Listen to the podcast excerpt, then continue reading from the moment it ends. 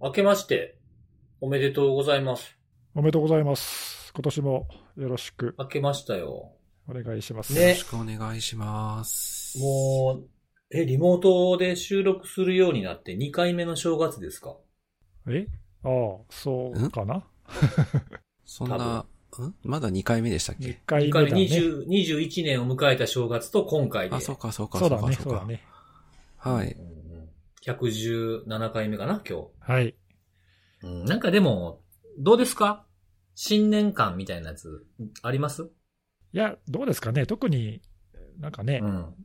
そういうのなかったなって感じだけどね。そうなんですよね。なんか、年賀状とかそういうのも特になく、そんなになく。うん、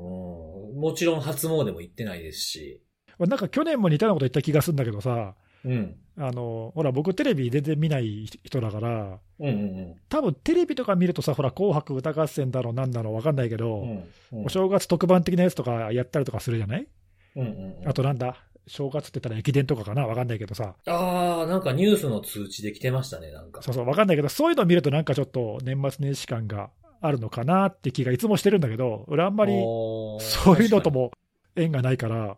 なんかね、あー確かに、うんあんま感じないね、そういう意味ではね。そうですね。うんうんうん僕もなんか、あの、年末は毎年、例年は、あの、笑ってはいけないっていうやつを見てたので、テレビそうそうそう、がダウンタウンのガキの使いやあらへんでの、笑うとお尻叩かれるやつなんですけど、ええで、それ今年なかったんですよ。あそうなんだ。そうそうそう。だから特になんかテレビつけっぱなしにしてるわけでもなくみたいな感じで、なんかダラダラ、あの、動画の配信サービスみたいなのの、お笑いのライブとか流してただけなんで、おで、なんか寝たり起きたりとかしてる間に年明けてましたみたいな感じのレベルでしたね。ー そうだよね。うん、そうそうそうそうそう。 何の今ことも年短かった気がしますね。休みが。どういうことなんかはあい。あなんか6日間ぐらいじゃないですか。暦通そうりだだね、カと。レンダー通りだったら、そんな感じだよね。うん、ねそうですようねん。うんうんうんうん。なんか、あ、なんか終わってたみたいなそう。本だね当ですか。あ、でも、感じでしなたんねか、今年明けた感みたいなのとかは、もう、例年よりも、あんまなかったですけど、今、看護さんにそれ言われて思ったのは、まだ年明けて、仕事始めまだなんじゃない感かみたいな空気ありますけどね、ちょっと僕は。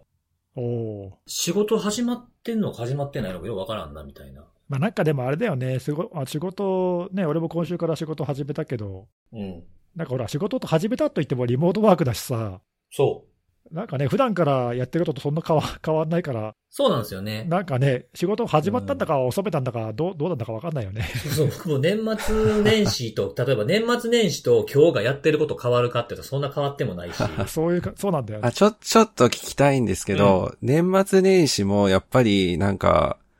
あの、いろいろ調べたりとか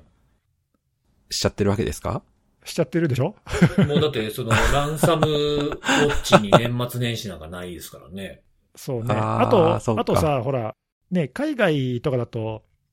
まあ、海外って特にアメリカとか、うん。ね、そっちのヨーロッパ圏とかもそうかもしれないけど、年末は割とね、早くから年末感あるけどさ、うん。年始は下手したら1日ぐらいから普通にあ平常運転始まっちゃうところはあるから、そうそでううすね。んうん。なんかクリスマス時期とかは思いっきし、そうホなんリかホリね、デー感すごいですけどね。そうそうそう、クリスマス休暇長かったりするからね、でも正月っうん。て向こうないからね、確かに。割と、だほら、あの今年は比較的平穏だったけどさ、はい。なんか、これまでもさ、1日、2日に結構大きなニュースが飛び込んでくるみたいなことあったから、うんううんん、ちょっと警戒はするよね、やっぱね。確かにね。なんか海の向こうであるんじゃないかみたいな。うんうんうんうんうん。なんだっけ、ほら、何年か前にあの、はい。 CPU の脆弱性なんだっけ、アスペクターとかさ、ああ、ありましたはいねはい。はいあれ確か2日か3日だった気がするんだよね。うんうんうんそうだったそうだよ、俺覚えてるよ。なんか正そんな月時期、か正月中になんか調べていろいろやってたなっていうのが、うん。ああいうやつとかね、スペクター、メルトダウンとかのね、やつとか。ああはい。懐かしい。うん、あまっあたたなまにあ、ったそなうそう、ぐらいだなそういうのがなんか、そう、たまにあるからね、ちょっと油断できないっていうか、基本でもまあそうですね僕それもそういうのスルーするから ね。スルーなのそう。いやいや、スルーし内た容は、いや、スル内容ーしちゃあは、かん や。いやいや、内容は見てるけど、なんかその、そんなに興味の関心の矛先 じゃないので、あそうですか。そのハードウェア的な欠陥とかって言われてもみたいな。いや、興味の関心は俺もそんなに別に大してないけどさ、うん。影響がでかいとさ、うん。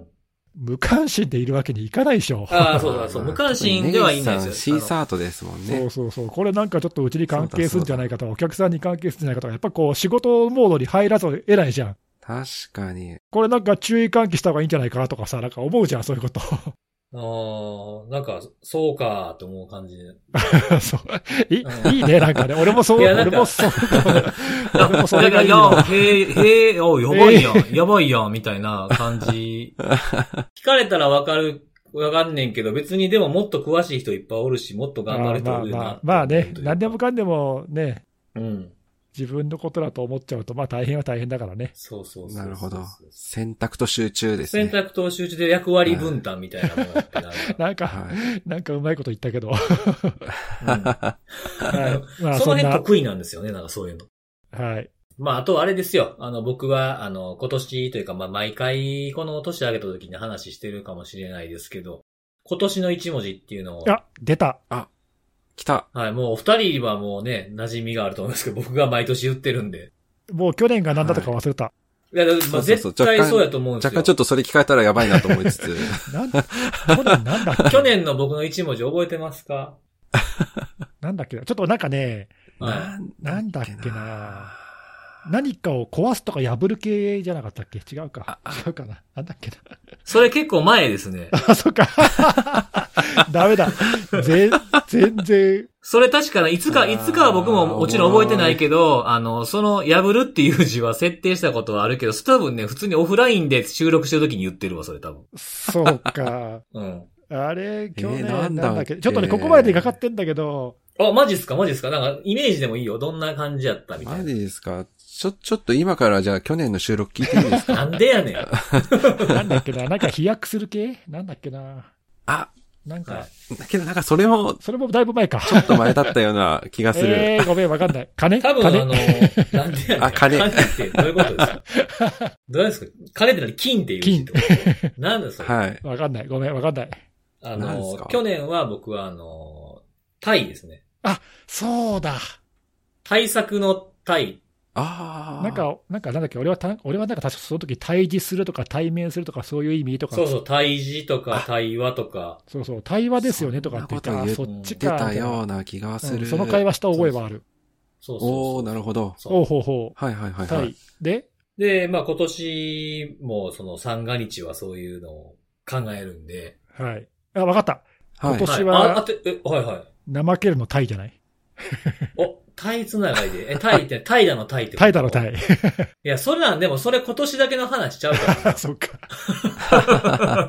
えー、何ですあ かのーあ、でもね、あの、ほら、タイ、タイっていう字が去年やったじゃないですか。はい。そっからね、はいあの、ように想像できる字ですよ。近い意味おを。ううん。え、なんだ、近い。なんだろまあ、言葉としてもあるかな、そういうのはね。あのー愛。相対するとかの愛。う。おう。愛。相談のあ、ーラそう。ラブ、ラブじゃない方です、ラブじゃなない、ラブじゃない。はい はい。 はい。急になんかそんななんかいろんなことや、こういうことをしていこうと思ってるって言ってた人間が、ラブの愛とか言い出したらちょっとやばいやろって思うで しょ。ちょっと、ちょっとやばいよね。何、何か、いなんか、ひ第三の目でも開いたんかなみたいになるじゃないですか、そんな。愛、相手とかの愛ね。そうですね、愛あ、ー愛なる、ほど愛見たがいとかの愛っはいはいはい。ていう。まあ、あの字自体はこうよく見るっていう意味もあるんですよ。おー、そうなんだ。まあ、そうそうそう。あ、まあ、よく右見るかって目っいてうのもあいうる字し。だもんそうそうそう。あの、あれはなんか、気、気を見ているっていう字なんですよ、確か、成り立ちな。が。うん、そうだよね。そうそうそううそんうう。んうんそれと、あと、意味的にはね、あの、受け継ぐっていう意味もあるんですよね。えー、あ、相続とかそういうことうん、そうそうそうそうそう。相続、そう、あとは送電、憲法とかだと送電、一子送電とか言いますよね。ああ、はいはいはい。うん愛そういうのがあって伝えるみたいなね。そうそうそうそう。で、まあなんか去年もね、あの、まあ予想してましたけど、コロナコロナで全然こうなかなか人と対面することができなかったっていうのもあったので、まあ、そうだよまね。あちょっと、ちょっとそうそう、だからちょっと関連するような字にしたいなっていうことで、引き続きちょっうとんうん去年のも、去年のタイっていう字もちょっとまあいい意味で若干引きずりつつ、みたいな。なるほど。うん。で、次に、次に移るっていう意味でも受け継ぐっていう意味がある愛っていうか、相対するの愛っていう字がいいんじゃないかなと思って、これをちょっと意識する一年にしようかなっていうなるほど。いいですね。感じでごはざいい。ます。はい。なんか、今日は以上でいいかなみたいな感いじ。やいやいやいやいや や。ちょっといいこと言ったぞみたいな。はああ、そうね。ここで、ここで締めとく。 いはい。まあまはいあ、言うても今日ね、あの、まあ、リハビリ期間みたいなとこはありますけど、世の中も。まあでも、まあ通常運転ということで、はい。はい、お便りが来ておりますとはいいうことでございますが。はいはい。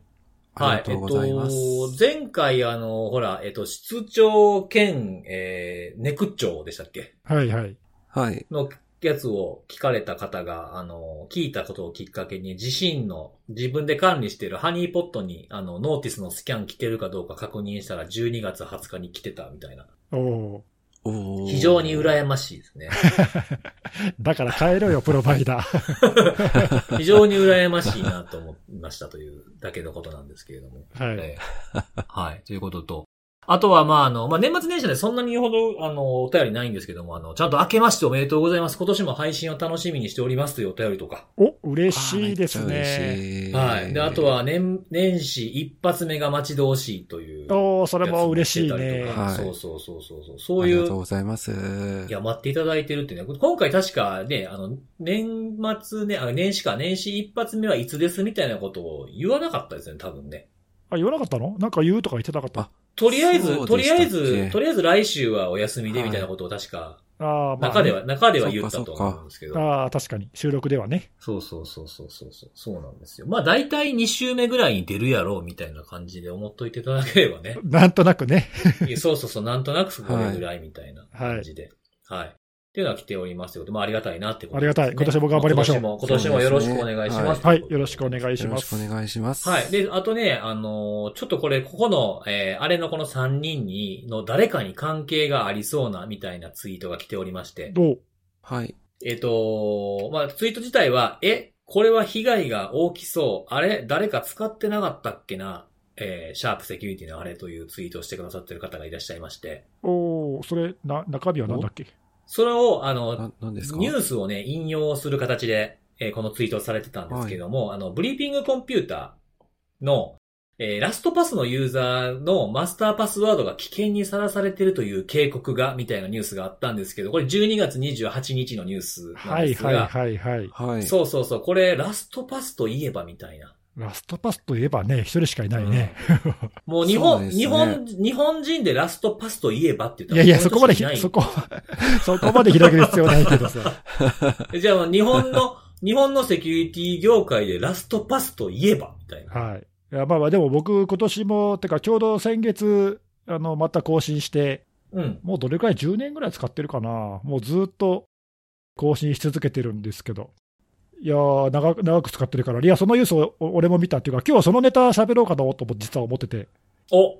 おーさすそうだったんが、あ、いいですね。ね。なんかこう、わ、ちゃんとね、あの、我が事に捉えて。いやいや、それはもちろお話んしいただけるという、もちろんそれは長年のユーザーだから、これ見過ごせないニュースじゃないそれは。あよかったよかった。はいはまいあ、まあ、ラストパスの話振ったら喋ってくれるかなと思って、このお便り一番最後に読んでみたんですああ、そうですか。ああ、じゃあもうこのまま、じゃあ僕喋っていいですか。はい、はい、はい、大丈夫です。じゃあ、年、年始一発目のトップバッターはネギスさんで。はい。はい。じゃあ、ちょっお願といしトッますプバッター緊張しますけども、よろしくお願いします。はい。はい。そうそう。というわけで、その年末にですね、そのラストパス、ちょっとね、騒がしかったんだけど、うんうん。えっと、まあ、ど、どんな経緯かって簡単に言うと、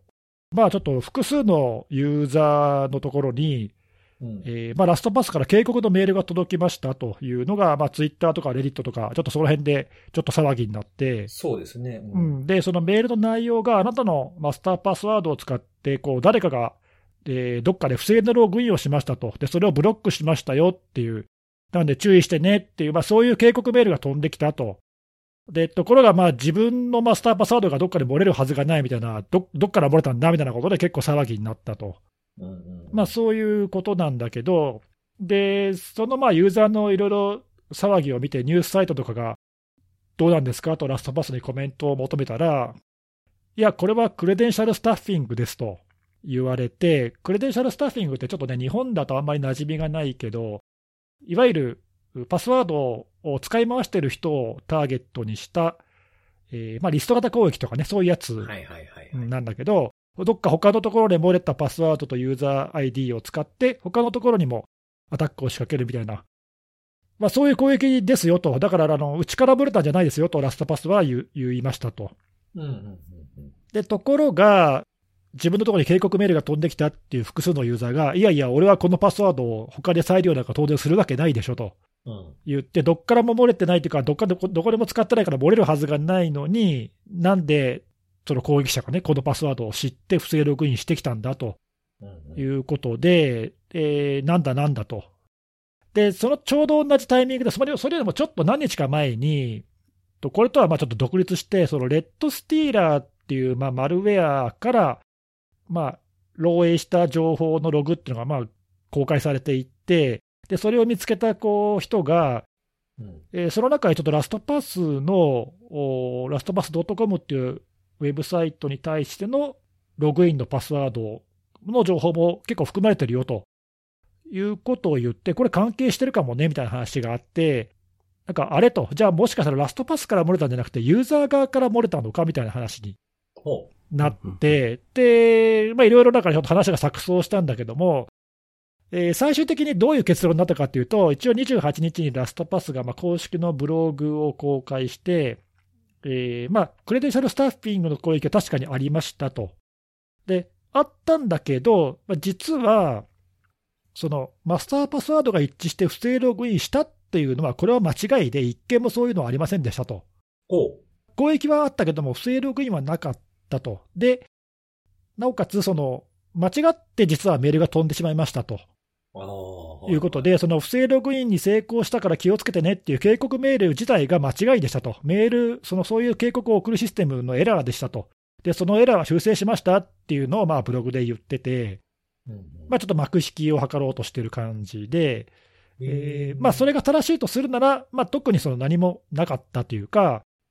まあ、要はなんだろうな、その ID はもしかしたら一致してた、まあ、メールアドレスだからね、一致したかもしれないけど、まあ、パスワードはデタラメのやつがこう施行されたかなんかで、特にね、そのどっかから漏れたという話ではありませんでしたとうんうんい。うことなんだけど、まあ、一方で、でもさっきのね、そのマルウェアから漏れたかっていうやつは、まあ、それはそれで存在するわけで、うんうん。で、今回のとはどうも独立してたみたいで、今回、そのメールが飛んできたって言っているユーザーが実際に、そのマルウェアから漏洩したやつっていうのを、まあ、ちょっと確認してもらったところ、そこには入ってなかったっていう話なんで、まあ、じゃあ関係ないんだねみたいな話に一応落ち着いてるんだけど、うんうんうん。とはいえね、そういうことがあったのは事実なんで、まあ、その漏洩してても、ブラウザー側からね、ユーザーのブラウザー側から漏洩してても、まあ、おかしくはないかなっていう、はいまあ、そんな騒ぎがあって、で、ちょっとこれ見ててね、思ったのは、まあ、あの、やっぱこういうニュースが出るとさ、こう、あ、俺のは大丈夫かなとか、ど、どっから漏れたのとか、いろいろ結構、ざわざわしちゃうじゃない。うんうん。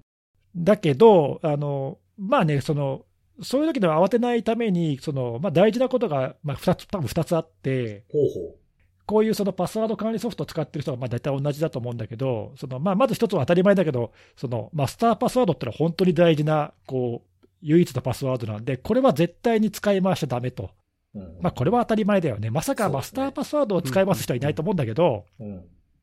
あのまあ、万が一そういうことしたらだめだよと、それこれこれはだからまず絶対守ると。であと一つは、あのまあ、いわゆる多要素認証だよね。うんうんうん。で、まあ、これはちゃんとやっときましょうと。で、今回のラストパスのやつも、まあ、あのラストパスって、えまあ、僕もいろいろセキュリティキーとか、ワンタイムパスワードとか登録してるんだけど、まあ、そういうのを登録しておけば、ログインの時に必ず聞かれるんで、仮にパスワードがまあなんか分かっちゃったとか、どっかから漏れたり、マルウェア感染で漏れたりしても、まあ、ログインされるってことはないので、うんうん。まあ、安心はできるよね。うんうん。なんで、まあまあ、最低限その2つはとりあえず基本守っとけば、まあ、仮に今回みたいなのがまた今後起こったとしても、まあ、そんなに慌てる必要はないのかなっていううん。ふうに、まあちょっと見てて思ったのと、あと、まあ、とはいえ、とはいえ、やっぱりその完全ではないというかね、絶対こう大丈夫とは言い切れない部分も、さっきのそのブラウザーのね、まあ、おそらく保存されたブラウザーのパスワードの情報とかが、まあ、マルウェアが盗んでいくとか、そういうことってのはまあ実際あるわけだし、うんうん。あとまあ何年か前にラストパスもそのプラグインに脆弱性があって、ブラウザのね、プラグインに脆弱性があって、えーそこからパスワードが漏れる可能性もあるみたいな話もあったりとかしたので、うん。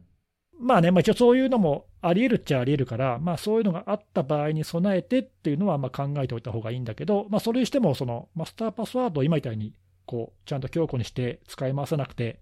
多要素認証を使っておけば、うん。まあ、そんなに心配はいらないかなっていううんうんうん。感じがしました。はいはいはい。はい。まあちょっとそんな感じでバタバタ。ちょっとまああの、そういう意味で僕は僕は別にその、自分がや危ないとかね、そういうざわざわ感は別に全くなかったんだけど、うんうん一体事の真相は何なんだろうっていう興味で、ちょっと年末はこう、バタバタ調べたりとかしたんだけど、まあそんな感じの事件がありましたね。もうそういう顛末だったということですね。そういうことですね僕もそのはいさっきね、言ってた、そうんうんの、600万件ぐらいでしたっけレッド、レッドラインスティーラーかな、はい、そうね。うん。で、やったんで、で、タイミング的にね、これにもニュースでも、あの、ラストパスのクレデンシャルが含まれてたみたいなのをニュース見たんで、お、これ関係あんのんかってやっぱ思っちゃいますもんね、タイミング的に。そうだよね。うんまあ、うん関係あってもおかしくはなかったと思うんだよね。そうそう、感じだし、まあ、今回うはんほら、あの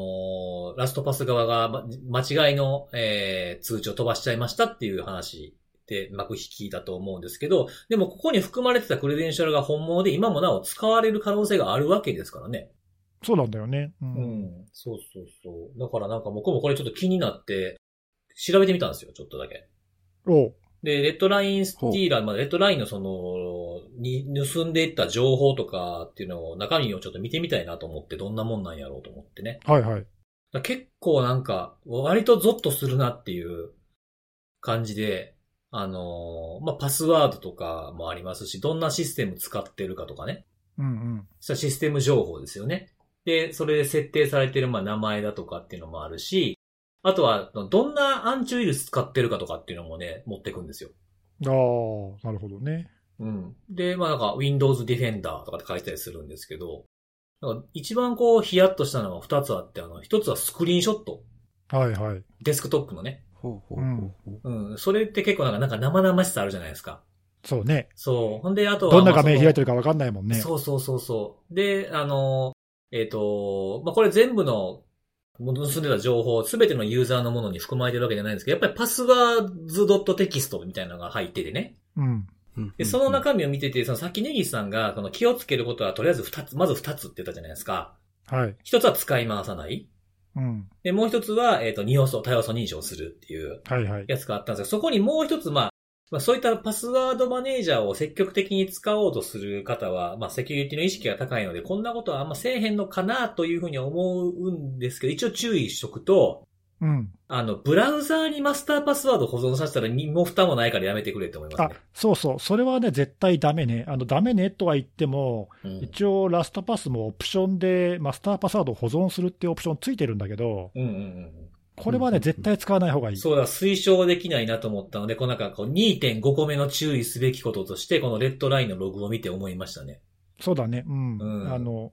そう、とにかくラあのラストパスに限らずだけど、その辺のマスターパスワードは、どこにも保存しちゃダメだね。そうそうそうう。ん。まあ、それだけは本当に覚え、覚えた方がいい。そうなんですよね。で、この持っていってるそのパスワードとテキストの中っていうのは、その Chrome に保存された、この URL の ID、パスワードみたいなのがずらーっと並んでるんですよ。うんうん。なんでそこにラストパスが含まれてたりとかってことを考えると、これヒヤッとしますよね。そうなんだよね、うんちょっとね、そのあたりが、やっぱこう、無意識にかもしれない、そういうところにね、あの保存したりだとか、うんうんうんう。うんん、してることもあるし、あとやっぱ怖いのは、これ、その自分のところからそのマルウェアで情報が盗まれてるって、多分あの本人は気づいてないんだよね、きっいやー、と。そうでしょうね。あ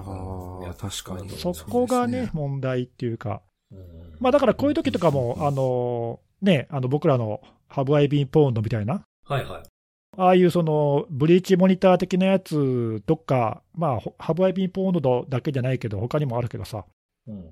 ああいうのに登録しておくと、まあ、ちょっと安心は安心よね。確かに確かに。自分がもし気づいてないうちに漏れていても、そういう通知で気づけるっていうかさ、うんうんううんんうんううんん。あなたのが含まれてましたよっていう、そうそうそうそう、慌ててでもさ、そのパスワードを変えるとか、う。うんうん。そういう対応ができるじゃん。そうですね。まあ、その、なんか、いつもその、ログ、ログそのログインのログを見ましょうとかっていうような注意喚起もあるけど、それあったらもう被害に遭ってるわけやから、そうなんだよね。通知でね、通知、うんそういったさっきネギさんが紹介してくれたような通知で知ることができれば、まあ、運による部分もあるけど、ね、未然に防ぐ可能性がありますからね、それだとね。そうそうそう、うん、事前にこう、対応できる可能性あるからね。うんうん。まあ、そういうのはちょっと、あの、保険的には使えるかもしれないね。そうですね。まあそれも使いつつ二要素認証を使えるサービスは積極的に使っていこうという、まあ今まで通りのことをしっかりやりましょうっていうことですかね。そうだね。もうなんかもは、もはやちょっとやっぱパスワードだけにね、頼るう世界じゃないなっていう確かに。感じだよね。ううんん。なんで、まあもう、まあ、未だにその二要素認証とか使えないところはやっぱあるけどさ、うん。まあ、使えるところはもうできるだけ使った方がいいよね。そうですね。面倒いのも最初の1回目ぐらいですしね。そうね。うん。まああとは機種変したとかそういう時かな。まあ、その辺もまあ、なんか慣れてくるからさ、そのうち。そうです ね。そうですね。うん。まず、まずやってみてくださいってことですね。あとは、まあ、その家族にそういうのが、あの、疎い方とかね、あの、年配の方とかいるんだったら一緒にやってあげてくださいっていうことそうかな。そう。うんうんうんまあ、手間はかかるけど、その、得られる効果はそうそう、心理的にはこうさ、安安全だよね、これやっとけば安全だよねってうんうんいうう、んそういうのってすごく大きいと思うんで、確かに確かに。うん、結果的に楽だ、楽なのはどっちって話ですよね。そうですうね。ん。はい。まあ、そんな事件がありました。はい、ありがとうございました。はい、ってことで、えー、次はじゃあ、看護さん行きましょうか。私ですか。はい。もうなんかね、あのー前回が局長、ネク長か。ネク 長スペシャね局長ルですね。局長はね、だなっっちゃたのと、 はで、先週は、年末年始で一回お休みをいただいたっていうことでい、うん。もうなんかね、あの、感覚がよくわかんなくなっちゃって。そんな2週間で揺らぐ。あーいやにいやー、鈍るなーと思マジっっすて、ちょっと自分でもね、びっくりしてるんでいすけや、ど。なんかそんな揺らぎそうな時は、あの、僕に連絡してくれれば、なんか、あの、ツイッターのスペースとかやりましょうよ、そういう時は。そう、ほんとね、失敗したんですよ。だから元旦じゃないかな。元旦2日なんか、暇だった時に、ちょっと水産とやりたいなって、ちょっと一瞬思ったんですよね。はいはいはいやればよかそっうなんたのでに連絡してくれればいいのに。や、やればよかったですうね。ん。いやー、ちょっと、普段、運動してる人が、なんか急に運動しなくなると、そのしっぺ返しが来るみたいはいなはいはいはいはい。やつなのかなって、なんか勝手に思ってるんですけど、なんか別に年末年始じゃなくてもなんかこれちょっと喋りたいなとかっていうのがあったら全然声かけてください。じゃあちょっとやりますか今度。おーゲリやりまラ、すよゲリラ、ゲゲリリララ全然やりまスしょうペよース。そうそうそうそう。そう、だから、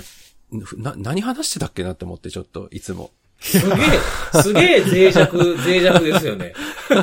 2週間で崩れるっていう。う。こんなか、みたいなね。本当にびっくりしたんですけど、はいはいの、まあまちょっとじゃあリハビリも兼ねていきましょうよはい、リハビリ兼ねて ね、うんまあ、年末年始だったじゃないですか。うんはい。はい。まあ、お二人と違う取り組みを私してるところとして、あの、私あの、いわゆる新聞紙っていうのを、あの、購読をさせていただいておりまして、はいはいはい。はい。で、新聞って、あの、年末年始も届くんですよ。知ってました知ってる知ってる。は い。知ってる知ってる。全然あの、すあの、何でしたっけ暦で、あの、29日から急に届かなくなるとか、そんなこともなくです ね。あの、あむしろなんかあれじゃない年末年始とかの方が新聞って、あれなんじゃないのあの、新聞的には稼ぎ時なんじゃないですかああ、どうなんですかあね。のーまあ、今はどうか知らないですけど、こう広告とかが挟まってくるじゃないですか、新聞で。あそれすごく多く確なかい、にね初売りのやつとかめさ。ちゃめちゃ広告、分厚かった。そうそう、だからそれ昔、初売りのイメージある新聞の。そう。で、あの、年末年始って、まあ、あのーただ、世間的には、あの、社会の動きが若干鈍くなってですね、確かにねまあ、仕事も当然お休みになるし、うん、うん。あのー政治界隈と社会、え国際界隈、まあ、日本が特にそうかな。えっ、と、動きが若干鈍くなるんで、ニュースの、えっ、と、ネタが若干減ってくる、いわゆるニュースの谷間みたいな、なんかそんな時期になるんですけど、うん。そこに合わせて、あの、あ、温めてたのかななんかあの、一部のメディアが、あの、サイバー方面のうん。ネタを、えー記事にされるケースっていうのが、まあ年末年始って比較的多くてですね。なんもない時ぐらいしか出てけえへんっていうのも寂しい気持ちですけど。まあ優先順位というかニュースバリューというか、まあいろいろあるんでしょうけど、そうでしょうね、うんはい。で、こ、今年もですね、今年っていうのかな、今回の年末年始も実は例に漏れず、あの、サイバーネタっていうのが、あうの、ん年末年始で、あの、取り上げられておりまして、今日はちょっとその紹介をおーしようかなとほうほう、どんな思のがあっりましてたいるんですけども、あの、集中的に、あ、まあ、と当然あれですよ、あの、なんか、えっ、と、トピック的に、えっ、と、例えばなんだろうな。水穂銀行のシステム障害の話とあか、あ、ありましたね。えっ、と、まあ、あの、なんか、その時その時に、なんか起きて、起きてればそれは当然報じられてはいるんですけど、うん。えっ、と、それとは別に、あの、いわゆる、温めていたネタ的なものとしては、あの、読売新聞と、毎日新聞の2し、2紙っていうんですかね、あの、2社が、あの、そのサイバーネタを、えー報じられておりまして、うんうん。まあ、読売新聞ってなんかいつもあの元旦になんか、まあ、い一面だったり、まあ、まあな、ネタ次第ではちょっと社会面だったりとかあるあるんですけど、なんか、なんかインシデントがありました、みたいな。まあ、あるいはこういう取り組みを急に始めます、みたいな。なんかそんな、そんなやつが報じられてきてはいたんですが、今年は元旦は読売新聞はなくてですね、うん。年末ですね。えー、29日かな ?29 日、30日。あれ ?31 日もあったかな年末に、あのー読売新聞が、医療界隈の、まあ、組織がサイバー攻撃の被害に遭っているとああ、あいりう。ましたね。はい。まあ、スクープなのかなち独自って書いてましたねあのー独、 まあ、読売新聞って結構独自って入れるんですけどね。あの独自じゃない時じゃないかなって思う時も割と独自って入ってたりするんですけど、はいはいあはいの、まあ、独自って入ってるやつですね。えっ、と、久々に見たんですよ。うん。国際ハッカー集団って久々に見て、ガタッ と、我々がちょっとガタッとするキーワードですけどね。はいちょっとね、もう、これ、ま、えっと、ちょっと一瞬思ったんですけど、そっちではなくてですね、はいまあいわゆる、そうそっちってどっちやねんって話もありますね。 あの、辻さん方面、つどっちも辻さんか、えっと、ちょちょっとよくわかんなくなってきちゃったんですけど、はいはいあの、アノニマスではない方ですね。アノニマスじゃない国際的ハッカー集団と。はい。面白いワードだ。これどこなんだろうちょっと私も具体的に把握してないんですけど、 えっ、と、どっかで、あの、その病院を名指しにして、サイバー攻撃っていう、チャットでのやりとりが確認されたっていう、うんうんうんなんていうか、こん、こんなんでも報じられるんだなぐらいな感じで、ちょっとすいません。なんかそういうこと言って怒られてたんです全く同けじこど。と思ってました、そのニュースの 時。いやー、ちょっとびっくりして、はいはいはいでしかも結構びっくりしたのが、あうのん、なんか病院の具体名を出されておられて、 2個出てましたね。これ、なんかまあ実害が出ればまた別ではあると思うんですけど、あの実害がまだ出てない状態でなんか具体名出された報道を出された時に、まあその病院に実際入院されてらっしゃる患者の方であるとか、まあ医療従事者の方とかに対してはあんまり心象良くないんじゃないかなとは思い思ってですね。まあなんそうかで、すね。不安ですよね。はい、そうそう、あの、多分この記事見た人、まあ、まず率直に不安になったと思うんですよね。だから、う ーん、なんかこのレベルでも出ちゃうんだなっていうのは、ちょっと正直、うんって思うところはあったんですが、まあ、そういった形で、あのーまあ、これを皮切りに、えー読売新聞が、えっ、と、まあ、医療関係の組織に対して、まあ、サイバー攻撃が、えー盛んに行われているというところで、で、確か11組織だったっけな。えっ、と、なんか具体的な数字、数字も確か出されてましたよね。えー11病院で実際にあのランサムウェアであったり等の被害が出ているというところで、まあ、あの、去年なんかは特にあの、10月の徳島県でしたっけあの、病院がランサムウェアの被害に遭われて、まあ、非常に喜ばしいというか、あの、不幸中の幸いというか、あの、復旧ができたっていう報道がその後出てはいたんですが、剣町立半田病院の件っていうのが非常に大きく取り上げられたということもあって、まああれは皆さん記憶にあるとは思うんですけども、まああれも含めて、まあ他の病院でも、えー実際に被害が、えー起きて、えーいたという形で、2000、まあかなり遡ってるんですよね。これなんか2016年の時からですね。なんでその件からずらずらだと関として11病院という形で、内容的には、今までは事務的なシステムっていうか、なんか、文書作業とか、なんかそういったものに対しての被害が、えー、まあ、数年前は、えーメインだったのに対して、最近は、電カルシステムですね。電子カルテシステムうん。に対しての被害が、えー確認されていて、まあ、あの、実際に医療等のサービスに影響が出始めて、えーいるケースもあります、みたいなうん。まあ、なので、電子カルテのデータは独立して保存すべきではないかという形で、厚生労働省が指針の作成を新しく今年やるのかなえっ、と、今年やるだろうみたいな、なんかそういった締めくくりで、うんえー報じられていたという件ですね。はい。まあ、今年の読売新聞の、今年というか今回の年末年始の読売新聞ネタは、あの、病院ランサムやネタだったというところではあったんですが、はい。で、もう一個、毎日新聞なんですけど、これちょっと意外、まあ意外っちゃ意外だったんですが、すごい長期間特集組まれてまして、えっ、と、12月20、あ、ごめんなさい、12月31日から1月の6日まで約1週間ぐらいですね。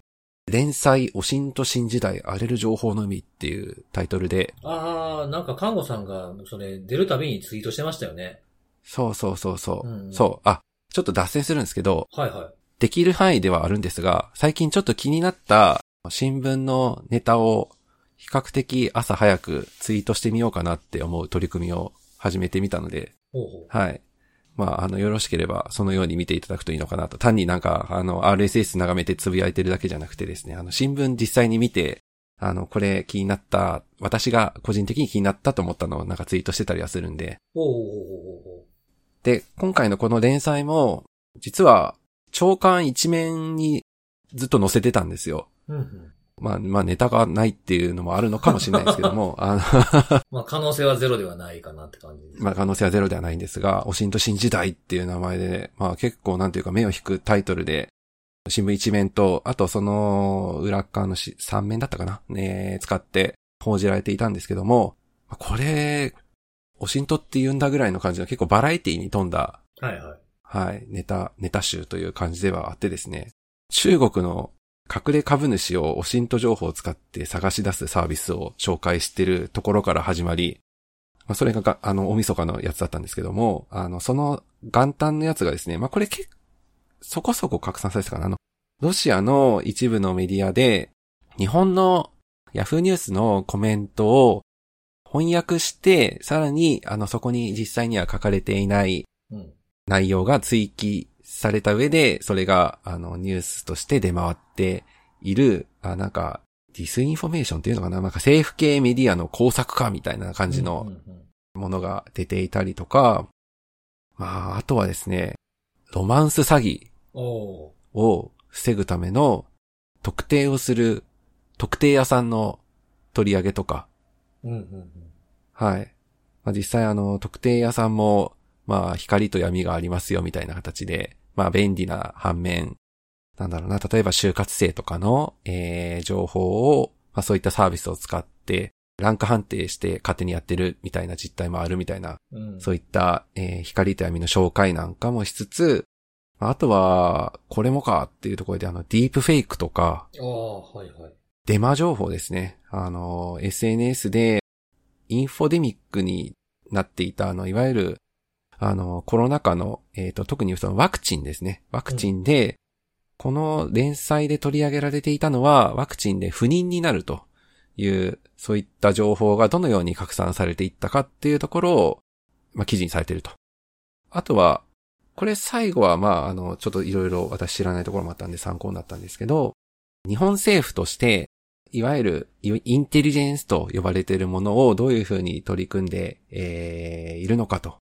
いうところを、えーまあ、最後持ってきて終わりっていう感じの、まあ、なんかすごい福袋みたいな感じの、なんか最近ちょっと気になったことを詰め合わせましたみたいな感じがちょっとありますでよね。すね。うん。まあ、あの、これも浸透なのかなっていうのはちょっといろいろあるんですけど、まあ、あの、綺麗に、はい。まあ、あの、いくつかのトピックに分けてまとめられてはいたので、うんこの辺興味ある方は、まあ、ざっと見ていただいてもいいのかなと。まあ、図書館行けば多分1週間、2週間分ぐらいはまだ残ってるはずなんで、あの、無理にね、あの、買ったりしなくても、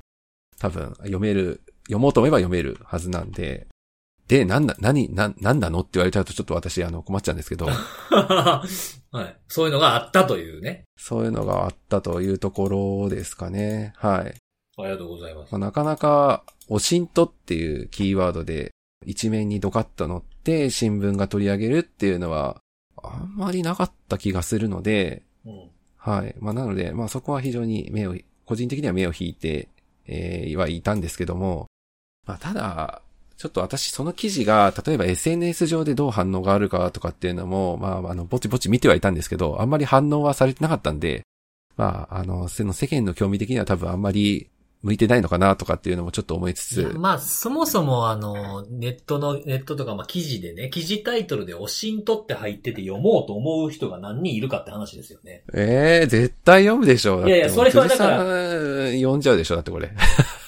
いや、我々はそうかもしれないですけど、そあの、もう、おしんと新時代ですよ。もう、新しい時代になっちゃうんですよ、もう、おしんがと新時代って言われても、まあ、おしんと旧時代は何やったんかもよくわかりませんけ どね、僕からすると。はい。まあ、おっしゃる通りですね。うん。そうなんだった。なんかすごい、なんかそれ、それのツイートしてるなっていうのは僕見てましたけどね、看護さんが。はい。いや、なんか、あのー若干もったい、いや、全然多分あの、うん。ね、まあ、新聞読んでる人だったら、まあ、気づくかもしれないですけど、読まないと多分、しかも、これネットで流れてるの、ほぼ有料記事なんで、うんうんうんうん。あの、お金払って契約されてる方だったら、まあ、見られるかもしれないんですけど、もう、ヤフーニュースとか、なんかそういったのから流れてくるの見られてるだけだと多分、全然気づかないような、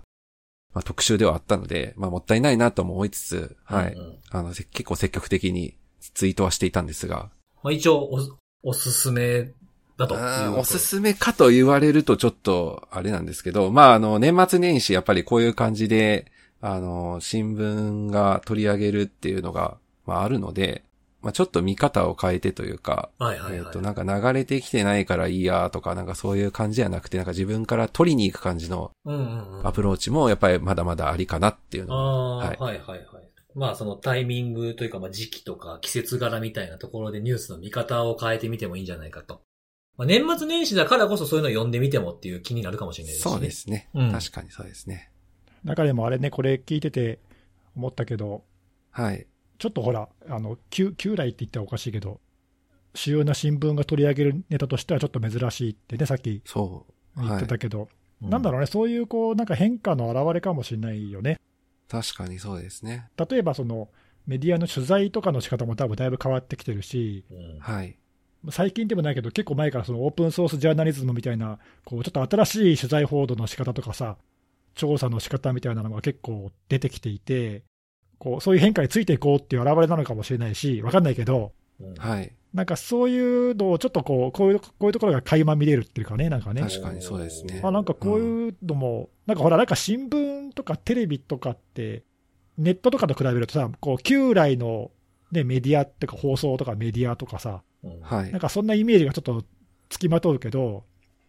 意外とね、こういう新しいところにも取り組んでるのかなっていう、なんかそういう変そうねうんうんうん変化なのかなっていうのも、その中身はともかくとして、はい。なんかそういうのもちょっとね、おおっていう感じはするよね、なんかね。はい。新、新潮流みたいな感じですかね。うん、なんかね、もしかしたらそういうののかもなっていうかね、メディア自身がそういうのを感じて取り上げているのかなっていうかね、わかんないけどああ、まあ確かになんかもう10年、ね、僕がこの仕事するような前とかから考えたら、全くそんなこと想像もできないぐらいの感じになってますもんね、今の報道って。うんこんなことがもう取りあ、当たり前のように取り上げられるようになったんやな、みたいな感じはしますもんね、やっぱり。自分それはあのるよ確ね。かに仕事うがん取り上げられてるみたいなね、じゃあ仕事のジャンルが。はい。はい、わかりました。ありがとうございます。ありがとうございます。はい。じゃあ最後、僕はい、はい。が喋ろうと思うよ。どうぞ。どうぞ、喋ってください。はい 。どうぞ。 2022年2年。は あい。そ今う年すはね2022年です。はい2022年、はい。一発目のネタはですね、まさか。まあ、新規、新規一点、おラランサムっていうやつ。うんえ、今年もランサムで攻める感じでいすや、こかれそうなんですか ね。ランサム、でもなんか、ランサムね、こう、もう長いこと見てきてるじゃないですか。はい。で、なんかもうずっと、なんか、標的型ランサム来るぞみたいなことも言い続けてきて、なんか、結構一番長く見てるかもしれないなっていう。そうですよね。さっき言ってうんた愛、愛ですよね。はい。去年の年末ぐらいに、うん。去年はなんかやっぱりランサムの年だったな、みたいなことうを、ん。ちょっと、ね、年末思って、うん。今年はどうかなみたいなのをなんか1年前は思ったんだけど、やっぱり今年もなんかランサムの年だったなっていう、なんかあそ、うえいう今年はそうですね21。うん21年あはっ。ていうのをなんあかーそうこっすねう、ね、年末にやっぱり思ってさ、なんか、そうですね。なんか、2020、2020年は、なんかその、二重脅迫ランサム元年的なとこがちょっとあって。そうそうそうそう、なんかあね、で、ーなるほなどんかいろんなランサムのアクターがね、あの、まあランサムやギャングが現れて、みたいなところがあって、で、まあ、その、ある程度基盤ができて、なんか回り始めたのが21年なんかなっていう気はするかな。あーた多岐にわたり始めたみたいな。うん、2019、20、21と、なんかね、まさかこんなに息長くっていうか、うん。こうどんどん活発になっていくとは、ちょっとね、想像してなかったなそそううそうそうですねそう確かに。で、まあ僕もなんか調べ始めた頃はそういうこと思ってなかったんですけど、まあ去年1年もずっと見ていて、その、やっぱり分業化、専業化みたいなものも進んできてるじゃないですか。うん、で、このポッドキャストでもね、あの僕も根岸さんも看護さんも多分同じようなこと言ってると思うんですけど、その今までのそのサイバー犯罪って言われるようなものとサイバー攻撃って言われるような、まあ要は国家が背景にあるようなものの標的、いわゆる標的型っていうふうなものと、やってることにそんなに差がなくなってきてるよなみたいな話も出てきてるじゃないですか。うん、うん、そうすると、なんかこう、たまたまですけど、たまたま僕はこのランサムっていう切り口に物事を調べて、えー追いかけ始めてたけど、結局いろんな攻撃に通ずるっていうかね、入り口が違うけど、見ているものは一緒みたいな感じがするんですよ。ああ、なるほど。う。ん。だからた、た、たまたま僕はランサムから入って見てたけど、別にランサムから入らなくても、普通の情報摂取型の標的型から入ってきても、多分、注意喚起の仕方ってそんなに大きく変わらない世界になってきてるなっていうのはすごく感じるんですよね。うんうんやることは、た対策としてはそんなに大きく変わらないってところもあるんでね。そう、だから、だからランサムって切り口でやってるけど、まあなんか、うん、なんかランサム専門で調べてるっていうような感じではなくなってきたかな、今は、僕は。ああ、うん、まあ攻撃手法とかに着目しましょうとかよく言うじゃないですか、僕。うん、うなんん、で、うん、たまたまランサムっていうのが得意で見てるって興味を矛先がそこでしたっていうだけやったなっていうのは、なんか終わってみてから、2021終わってから思ったなっていうことなんですよね。なるほど。ほうんなるほど。そうそうそう。ほんで、まあ、あの、今日は、今日もランサムなんですっていうふうに言ってるんですけど、まあ、あの、ランサムの話ってこのポッドキャストでもね、聞いてる方はもう時々、時々じゃないですね。もうたびたびですよね。あの、ランサムのな、な、な、ランサムの何かを話す、話をするってこと結構多かったりもしますそうですね辻し。さんが話すと、もうほぼランサムですもそんうね。そうそうそうそうそう。そんなことないかそうんですよそんなことないかもしれないですけど、 まあ半分ぐらいはランサムだったかもしれないなっていうところがありまして、で、まあ、あとは定期的にね、この3人でセミナーとかパネルでもお話を、まあ、ちょある程度整理したものをお話しするっていうふうなことをしてたんです、してましたし、あとほら、あの、月別リーク確認数みたいなやつ、僕グラフと表を合わせてツイッターでおー知ってますね、やり始めて。たじゃないですか。あのなんかアンスリーレポートそう的そなうそうそう。前月と比べてこれが増えた、これが減ったみたいなやつとかをやってたんですけど、あの、振り返ってみると、2020年の11月頭ぐらいになんか標的型ランサム観察機みたいなやつを出してるんですよ、ブログで。で、2020年10月31日まで版みたいなやつを出してて、これ多分あの僕があの自動で更新チェックをしたりとか記録を取るみたいなやつを作ったからちょっとまとめてみようかみたいな感じで書いたやつなんですよね。ああ、そうだっけ。そうそうそうんうんうんう。で、それ以来、あの、こう、カチッとまとまったブログっていうふうな文章的な形で出してないので、なんか振り返りも兼ねて、ちょっと自分なりに1年間、2021年、まあ、あと2020 20年との比較みたいな感じで、まあ、整理分析っていうほどじゃないんですけど、ちょっと振り返ってみましたっていうところをちょっと紹介しようかなと、こんな感じでしたみたいなものをおーいいですね。はい、紹介しようかなと思ってて、で、まあ、2021年に、えーまあ、僕が記録、えー観察記録してきたランサム、えーグループっていうのが、全部で、まあ、止まっているものも合わせて13グループありまして、まあ、リビル、えークロップ、ネットウォーカー、ラグナロッカー、ドッペルペイマー、ネフィリム、コンティ、ランサム X、プロメテウス、ロックビット2.0、ブラックマター、グリーフ。であと2020年から見てたっていうもので、21年は止まってましたけど、メイズ。のこの13個見てたんですよ。で、まあ記録しているものっていうのはそのどこが被害にあったかって、これはリーク情報をベースにですね、えーやってるやつなんですけど、あそれと被害組織のサイトの URL、えーリークサイトに掲載されたのを僕が確認した日、まあ僕の作ったツールが確認した日ですね。で、あの、被害組織の、えー本社、ヘッドクォーターの場所はど、国どこの国のどこにあるか。で、業種みたいなものと、あと、まあ、尾行。例えば、尾行、どんなこと書いてるかっていうと、まあ、URL がちょっと異なってたりする場合だとか、あとは、あの、これ日本の会社の子会社だとか、そういうことを書いたりとかするっていうようなことをしていて、あとは地図にそれをマッピングするっていうようなことをしてきてるんですけど、で、これ全部、あの、1年経ったんで、合計してみました。で、ここでクイズでございます。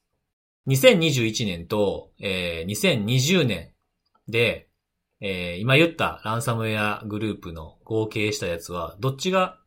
多いでしょ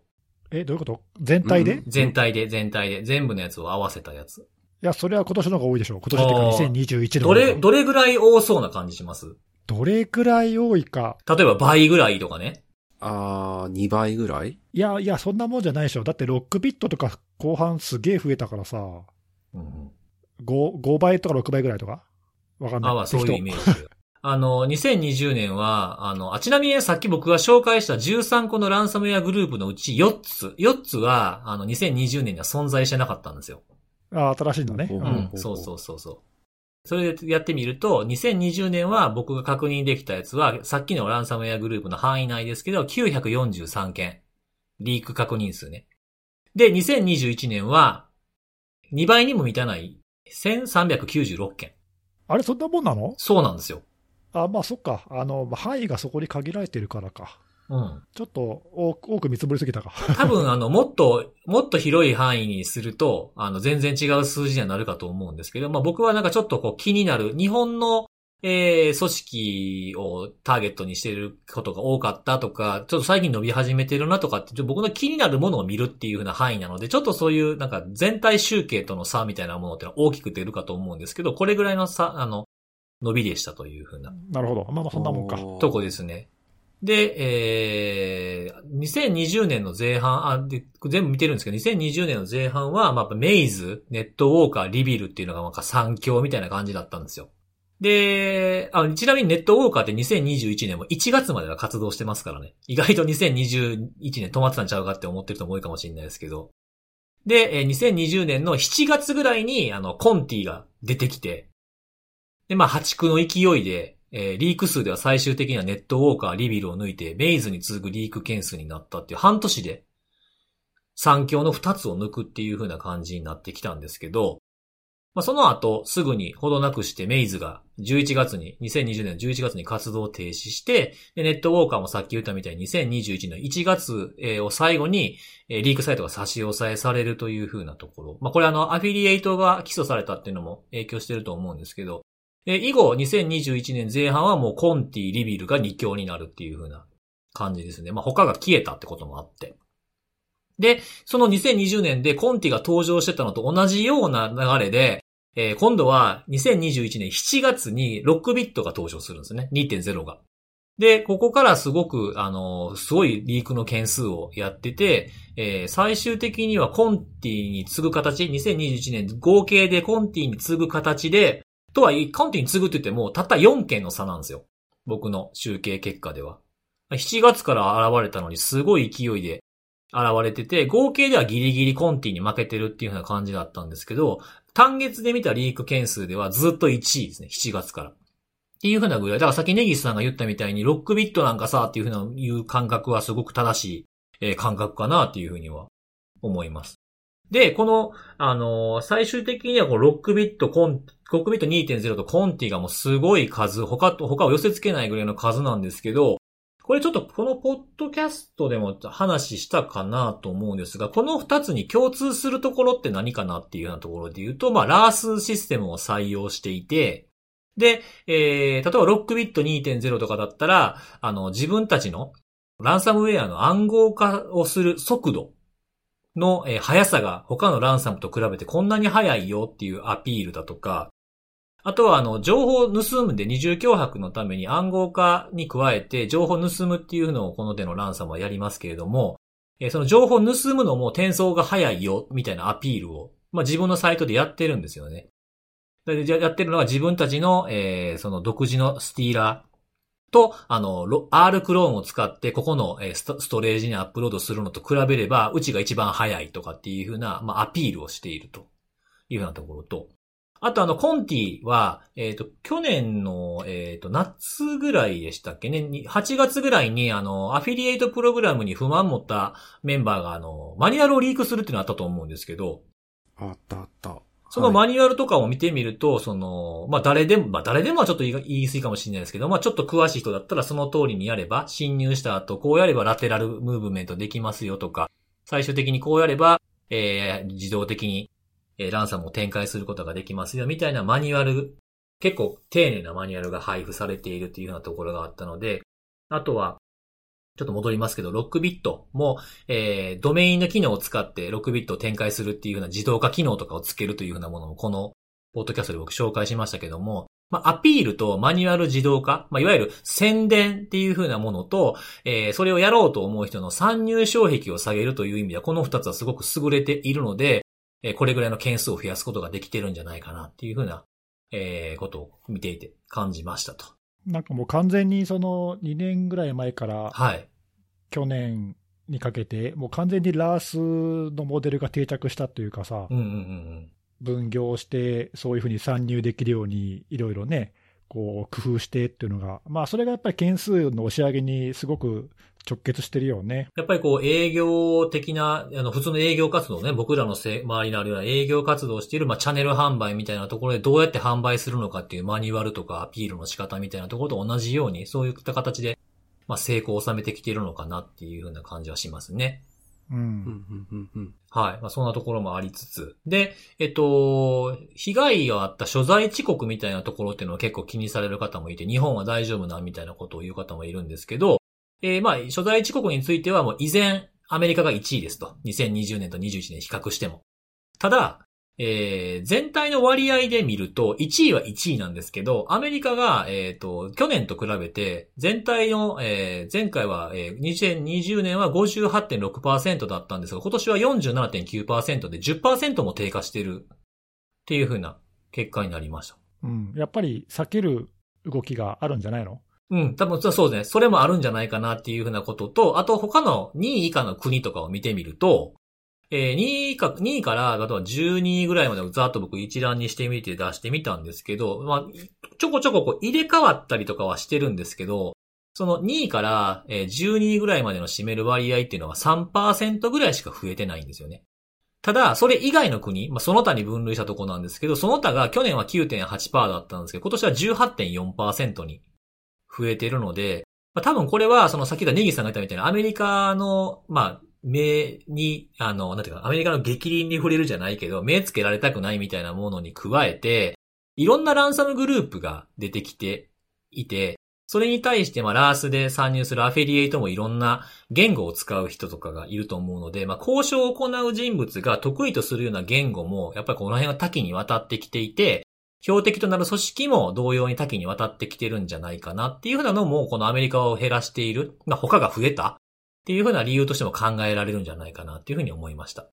うん、なんかもう完全に普及期に入ったっていう、そんな感じだよな、多分そういう多様化してきたってことはね。うん。なんかね、その国の数とかを見ても、2020年は58カ国だったんですけど、今年は84、あ、ごめんなさい、20 21年は84カ国なので、うん、だいぶ増えたね。そうそう、あ、この国初めて見たなっていうふうなやつも結構やっぱ多かったです、21年は。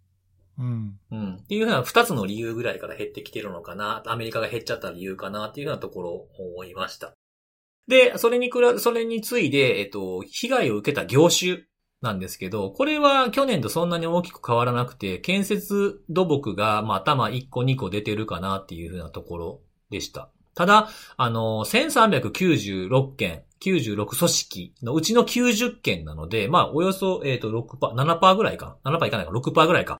6%ぐらいだったので、もうこれは前も言いましたけど、特にこの業種だから狙われやすいっていうふうなことは言えるような数字じゃないかなっていうふうにも思いました。うんうん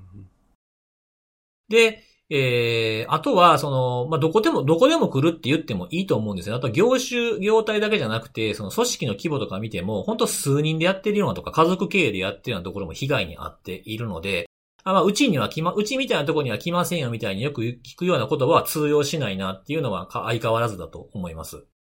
それに加えて、そのさっき言ったアメリカを避ける流れみたいなところでは、コロニアルパイプラインとか JBS の件とかあったじゃないですか。あの食肉のね。で、それで、まあそういった件も受けて、アメリカがこう主導する形で、なんかランサムグループ撲滅するぞみたいな空気がちょっと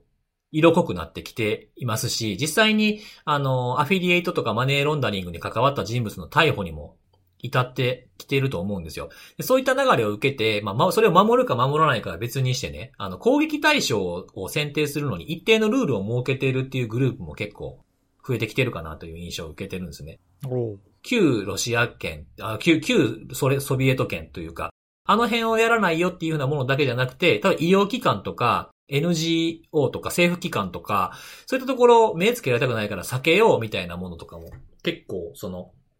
ランサムのグループが言ってたりとかするんですよね。で、まああと病院とかか、そういったインフラとかも攻撃しないっていうようなことを言ってると、この、えーどんな業種でもどんな業態でもどれぐらいの規模でも関係なく来るっていうことに加えて、ここをやりませんっていうふうになると、今までターゲットにされにくかったところが、ますますターゲットにされる確率が上がるんじゃないかなっていうふうに思いましたと。で、この今、今までお話しした流れで言うと、まあ、2020年から21年にかわかえかけて、プレイヤー自体もやっぱどんどん増えていってるし、まあ、ラースモデルがうまくいくってことは、アフィリエイトも増えてくるっていうようなところがある。で、えーターゲットは、たそれに加えてターゲットが多岐にわたってきているっていうふうなことを考えると、身代金っていうふうなものが、まあ彼らはもちろんお金が目的ですから、身代金を手に入れることができなかったら感染させ損なわけで、身代金金額もどんどんこう現実的な金額になっていくんじゃないかなと思うんですよ。だから何千、何百億とかって何億とかいろんな数字、僕たちからすると想像もできないようなえー数字が上がってくることが多いですけど、もうちょっとやっぱりこうディスカウントしていくんじゃないかなっていう気がするんですよね。払えなければ意味がないので。で、数が多くなってくる。で、えーラースモデルはさっき言ったみたいにうまくいってるところっていうのはやっぱサポートが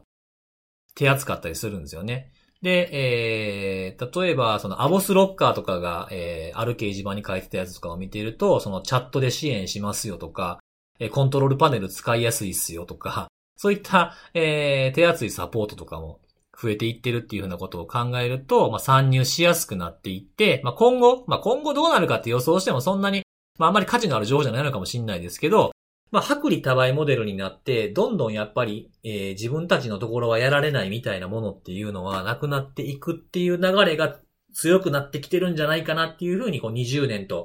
えー21年の集計を見て、えー思ったので、まあ、ますますちょっとち注意、警戒していかないといけないようになっていくなっていうふうなえー気はしますね。あんまり歓迎できるような状況ではないんですけど、まあ、今年も引き続き、ウォッチしながら、まあ、注意喚起もしていきたいなっていうふうに思いましたというとこです。確かにね、あの今の聞いてるとその、これまではさ、このばらまき、一昔前のそのばらまきタイプのはいはい。ランサムウェア、あのロッキーとかさ、うんうんうん。なんかああいうのと、そのいわゆるメイズとかに代表されるサムサムとかね、標的型っていう、ちょっとその両極端の二極化してったやつが、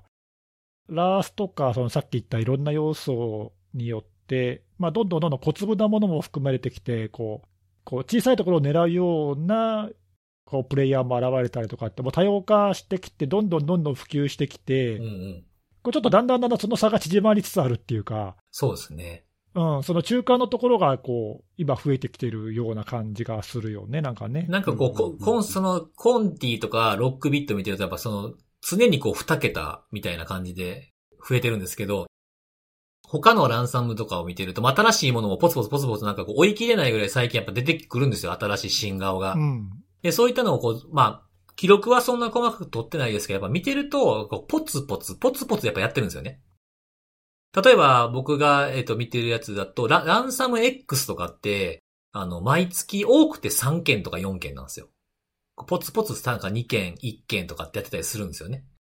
でこういったものがどんどん増えてくると、なんか全体の数もやっぱり増えていくしっていうようなところを見ると嫌やなっていうと思うんですよね。そうね、あとまあ、ね、今言ってる数って、まあ、リークサイトに載ってる数をベースにしてるから、はい。もっと多いってことなんですよね。そうそう、その裏に大体どれぐらい本当の被害者がいるかってよくわかんないしうんさ、うんうん。うんまあ、そういうのも考えるとね、やっぱりちょっと、そう。一件ごとのインパクトはもしかしたらこうちょっとずつ減る傾向にあるかもしれないけど、うんうん。まあ、数はこう今の状況を見る限り増え増えざるを得ないというか。うんうんうんまあ、そういう意味では、これまでは関係ないと思ってた人たちもやっぱり注意しなきゃっていうフェーズだよね。うん。そうですね。あ,、まあ、あうんとその、さっき言ったその自動化とかっていうのとか、マニュアルっていうふうなものを考えるとね。そうね。うん。あまあ、あとは分業の部分かな。それで分業の部分もさらにそういった状況をブーストさせるというか、認証情報だけ売るやつとかもいるわけですからね。そううね。ん。まあ、あんまり、ちょっとよ、なんかあんまり明るい話題ではないんですけれども。はい。まあまあ、引き続きね。はい。はい。僕もまあちょっとね、こんだけやってきたんで、2022年はランサムといえば辻っていうふうに言ってもらえるよう に、頑張っていかなあなっていうふうに思いました。気を引き締めてね。まあ、ランサムといえば辻っていうのはなんかランちょっとサ若干ムといえば感ってじもいすうるのが、なんか若干、なんか、なんかちょっと意図が変わりそうな気がしますそけども。うですよね。そうですよね。はいはいはいあいつに聞いてみようみたいな思ってもらえるように頑張っていこうかなっていう感じでございます。はい。はい。はい。今日も、えーいつも通り、えー、3つのお話をしてきたんですが、おすすめのあれなんですけど、はい。はいあのー新年一発目。ちょっとなんかね、はいちょ、ちょっと今日は違う感じでいこうかなと思いまし違てう。感じ。うん。あの、おすすめっていうのは、これ食べたらいいですよとか、これを、あの、使ってみるといいですよとか、これ聞いてみるといいですよっていうのが多かったんですけど、なんか、まあ、新年なんで、こういうの大事じゃないですかみたいなのを、えー感じたエピソードトークみたいなもんなんですけど、おうあの、は年末ぐらいに、まあその仕事納めとかの頃、まあ年末ぐらいですかね。年末ぐらいにちょっとほら、今とは状況違ってコロナの感染者数がかなり減ってたじゃないですか。そうね。はい。なので、ちょっとこう、ここらで一丁ご飯でも食べに行くかと思いまして、ご飯食べてきたんですよ、外で。おうはい。うん。まあまあもちろんその個室みたいなとこなんですけどね、すごくちゃんと、あなんていうんですかね、その対策してるところ。うん。で、今移動、移動とかもやっぱりちょっとね、気を使ったりする、ね、減ってるとはいえやっぱり気を使ったりするので、タクシーにちょっと乗りまして。乗ったらですね、まあ夜、夜なんですけれども、あの、すんごいあの、運転手さんが丁寧な対応をする方で、おうとにかく交通ルールとか、もうマナーはこんなもんやろうっていうふうなものに忠実な感じの人だったんですよ。へえ。で、まあまあ、その、免許を取ったことまあある方は、まあ、たそんな当たり前やんと思うかもしれないですけど、久しぶりにタクシーの運転手さんでこれする人見たなっていうのがあって、踏切あるじゃないですか。踏切ってまあ、基本的に一旦停止しないといけないですよね。そうだね。うん。一旦停止はするけど、あの、一旦停止した上で、まあ、ほら、これは当たり前、これ違反になるからね、やるんですけど、カンカンカンとか、車の、あ、車じゃない、あの、電車の音が聞こえてないかっていうのを確認するために、踏切で窓を開けるっていうのをやってはったんですよ。あおあ。はい。教習所とかでね。そうそうそうそうそう。あれ、僕何年ぶりに見たやろっていうぐらい、それしてる人。まあ僕自身は車の運転って東京に来てから一回もしてないんで、まあ自分はするしない以前の問題なんですけど、まあ、それもでも習うじゃないですか、教習所で。うん。はい。なので、なんかこう、その年末ぐらいに見てね、あのーあ、2022年はなんか僕も長らくこういう仕事をやってきているけど、なんか当たり前のものなのか当たり前じゃないものを当たり前に思ってしまってる部分もあったりするんじゃないかなと思って、こういうなんか基本にに忠実っていうのもなんかたまに立ち返らなあかんなっていうふうに思ったんで、皆さんもちょっとそういうこと考えてみてはいいんじゃないかなと思ったんで、こういうちょっとエピソード投稿させていただきましたということです。なるほど、なるほど。うんまあまあ、長いことね、いろんな分野でこう経験積むと、まあ、ちょっとそういうことを忘れがちというか、手を抜きがちというか、そうそうそう。なんか多分意識しないとわからないと思うんですよ。もう僕らももうな、ね、10年、20年って仕事してるわけですから、まあぼ僕よくね、普段よく言うやつやったら、なんか僕らの当たり前は僕たちが何かを教えたり伝えたり提供する人にとっての当たり前じゃないことってよくあるとかよく言うじゃないですか。言葉とかもしてもそうですけど。そうだね。うんはいそういうのをなんかもうちょっとね、長くやればやるほどこういうことに立ち返ってっていう意識をしないとなかなか頭が戻らへんと思うんですよ、感覚がないから。確かに。うん。だって看護さんなんて2週間でこれのやり方忘れるわけですからね。本当ね、もう、やばいですね、それね。本当今聞いたら。そうそうそうそうそう。ちょっと、ポッドキャストも一回リセットしますか。忠実に、基本に忠な実んに。かね、基 本、基本が何やったか分かれへんですけどね、これ基本あんのかな基本あったんですね。また、また第1回から始 めるか。確かに昔の、 あー昔のやつ聞き直してみてもいいかもしれないですね。ああ、そうね、そうなんか、そう例えそういいかば、もしれない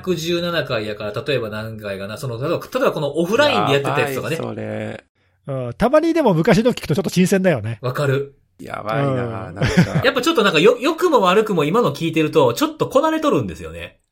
うん、そうかもね。なんか、 あの、あれも、あその、れはなんだっ100け。回以上やってたら慣れるでしょう。だパネル、パネルとかも、こ あの、この間の IT メディアのパネル僕動画見たけど、なんかちょっとこなれてましたよ、なんか。